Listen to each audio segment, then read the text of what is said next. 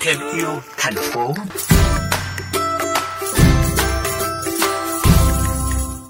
Thưa các bạn, làm thế nào để sống xanh trong lúc giãn cách xã hội, giảm áp lực cho công nhân vệ sinh môi trường? Các bạn sinh viên của câu lạc bộ môi trường Đại học Hà Nội ở ký túc xá đã rủ nhau thực hiện hành động nhỏ mang ý nghĩa lớn. Câu chuyện có trong Thêm yêu thành phố. Tụi em đi chợ và mang theo túi vải và hộp cá nhân để đựng đồ ăn. Vì uh, ký túc xá của Đại học Hà Nội cũng có bếp chung ấy ạ, nên là chúng em sẽ nấu tại bếp chung của ký túc xá để um, vừa đảm bảo sức khỏe vừa tiết kiệm được tiền mà lại uh, có thể xử lý được rác thải sau bữa ăn. Có một cái thùng riêng để đựng uh, thức ăn thừa bạn Nguyễn Hà My, thành viên câu lạc bộ môi trường Đại học Hà Nội đã kể về sự thay đổi mỗi ngày của các sinh viên ở ký túc xá hưởng ứng phong trào những điều nhỏ bé tớ làm cho trái đất của những người trẻ yêu môi trường. Cùng hoạt động đi chợ, nấu nướng hàng ngày, việc phân loại rác, tiết kiệm điện nước cũng được các bạn rủ nhau thực hiện.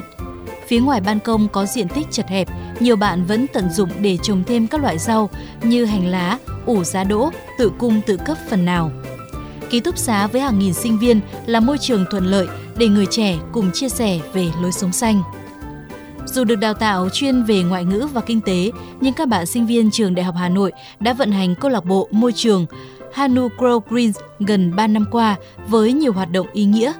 Bạn Nghiêm Nhuệ Hương, chủ nhiệm câu lạc bộ cho biết. Ừ, khi mà thành lập ra câu lạc bộ thì cái định hướng bọn em cũng là thay đổi từ bên trong. Từ những thành viên bọn em cũng chia sẻ với nhau trong nội bộ. Sau đó thì từ những thay đổi của các bạn như vậy thì có thể lan tỏa ra đến bạn bè, gia đình.